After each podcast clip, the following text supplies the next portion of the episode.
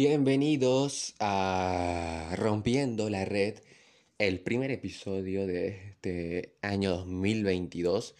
Un año que va a estar repleto a puro fútbol, como lo fue el anterior año, con las ligas domésticas, torneos internacionales, y tuvo eh, los distintos certámenes internacionales de selecciones, como la Nations League, la Eurocopa, la Copa América y los Juegos Olímpicos.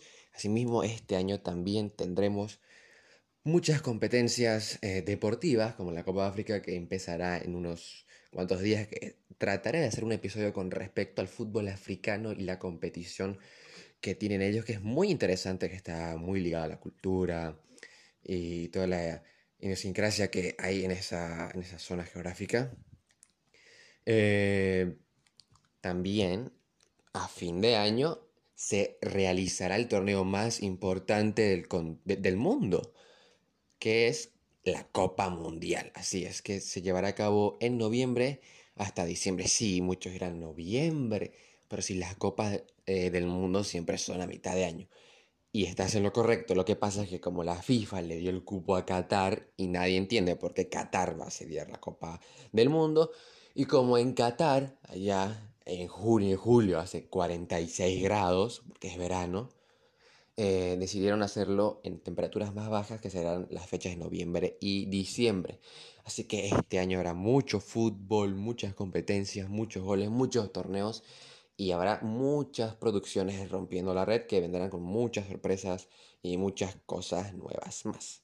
Así que gracias por seguir escuchando los episodios.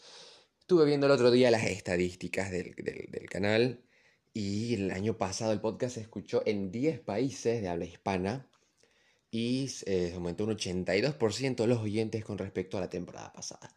Y eso me pone muy feliz porque a pesar de que saqué pocos episodios por cuestiones de, de lo ocupado que estaba en ciertos ámbitos, este año será diferente, habrá mucho contenido tanto en Instagram como en el podcast aquí en las distintas plataformas de audio. Así que será un año con mucho contenido aquí en Rompiendo la Red.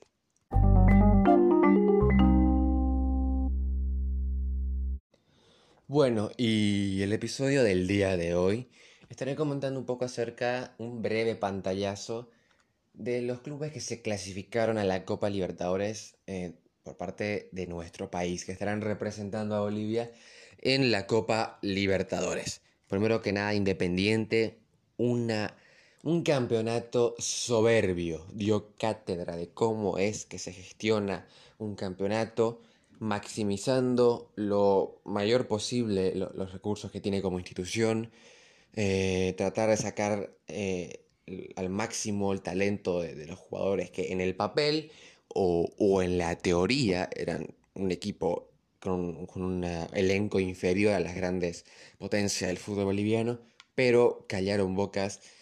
La verdad, la verdad es que no callaron bocas porque nadie se esperaba que Independiente gane el título. Callar bocas hubiera sido que Die Strongest gane el campeonato, que después de tantos años salir segundo, pero ni eso, esta vez salieron tercero. Bueno, Independiente, el campeón boliviano. ¿Se desmanteló el equipo? Sí. Se fueron sus principales figuras, es cierto. Sin embargo, a pesar de que hay muchas críticas a su presidenta porque no retuvo a las cracks, las principales figuras que tenía Independiente. Muchos creen que en la Copa Libertadores les van a dar un baile, lo que es muy probable porque es un equipo debutante. Me parece muy correcta la forma en la que está gestionando y administrando el club, recibiendo los recursos, que los 3 millones de, dólares por la premiación por la liga. Porque es cierto, está invirtiendo mucho en la parte institucional y en la infraestructura del club. Eh, está remodelando eh, y construyendo nuevos eh, complejos para el club y, demás cuestiones desde lo institucional. Y me parece genial porque, a ver, no sabemos cuándo es que un equipo como Independiente volverá a salir campeón de la liga y recibir una cantidad bastante grande de dinero. Entonces, me parece acertada la decisión de apostar por lo institucional para seguir creciendo y no en gastar tal vez en jugadores que a veces uno no tiene la garantía de que van a rendir bien. Sin embargo, no le tengo fe a Independiente en la Copa Libertadores. Creo que, a ver, no sabemos ni siquiera el grupo, porque no se sortearon los grupos todavía. Le puede tocar River. En sí, en la Copa Libertadores están los equipos más grandes evidentemente, de Sudamérica, así que va a ser muy difícil. Al no ser que le toque un grupo accesible, como le tocó a Always Ready el año pasado, que ni así pudo clasificar, eh, no la tengo mucha fe. Independiente se desmanteló el equipo, más allá de que tiene la base y la filosofía de juego sigue en pie, en el aspecto de las, del talento individual va, va a tener muchas carencias y se puede ver reflejado tal vez la diferencia del fútbol nacional contra equipos de Brasil, Paraguay, Ecuador. Pero puede que no me calle a mí la boca independiente y a un gran torneo. Sin embargo, ya con salir campeón y estar participando es digno de admirar del club chuquisaqueño. Continuando con Always Ready, que al final se quedó como Bolivia 2, eh, yo creo que Always Ready puede ser, puede tener muchas chances de clasificar. Sí, se fue al Garañá, se fue Saucedo, se fue en medio equipo porque pese a que no estaban jugando mucho, Ovejero también se fue, Sanguinetti se fue. Creo que la perspectiva y el rumbo que está tomando a raíz del presidente Fernando Costa es eh, interesante interesante el camino que quiere tomar Luis Ready como una institución respetada, una institución que va en serio y prioriza al equipo y, la historia del club en lugar de los jugadores. Ya en la copa pasada, Always Ready demostró valentía, demostró buen juego, pese a que lo perdió en las últimas tres fechas, porque estaba en zona de clasificación. Es más, Always Ready estaba en zona de clasificación las cinco fechas y en la última es que se eliminó.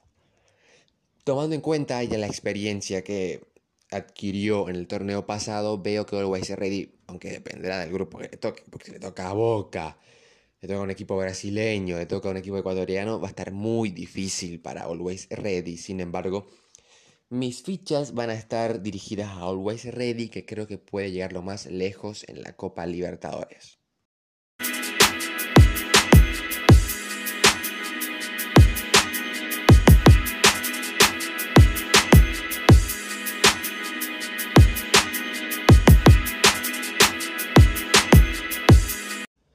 Y continuando con los equipos propiamente de La Paz, Bolívar y The Strongest, que se jugarán la fase previa en la Copa.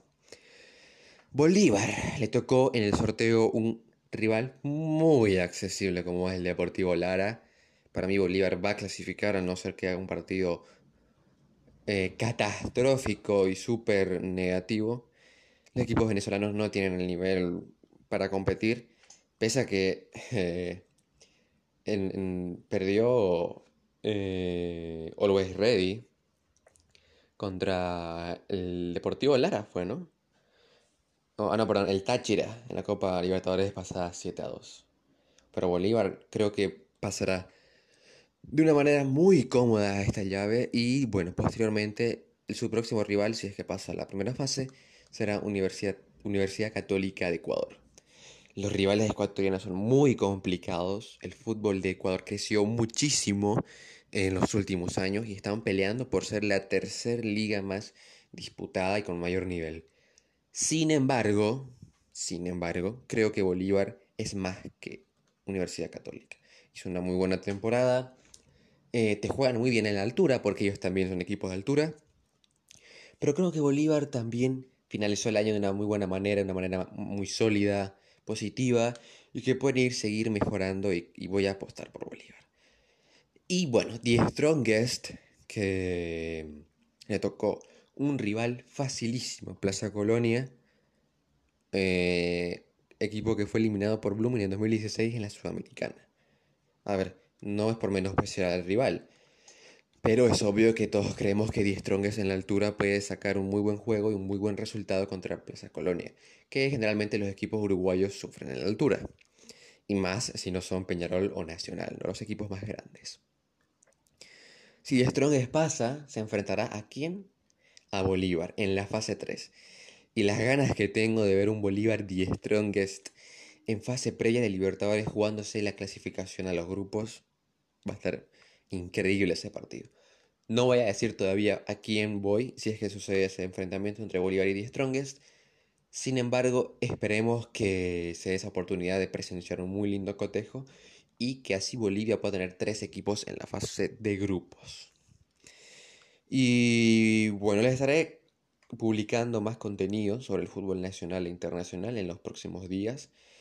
Eh, contenido variado, incluso tal vez algunos pantallazos de otros deportes, pero siempre relacionado con deportistas nacionales.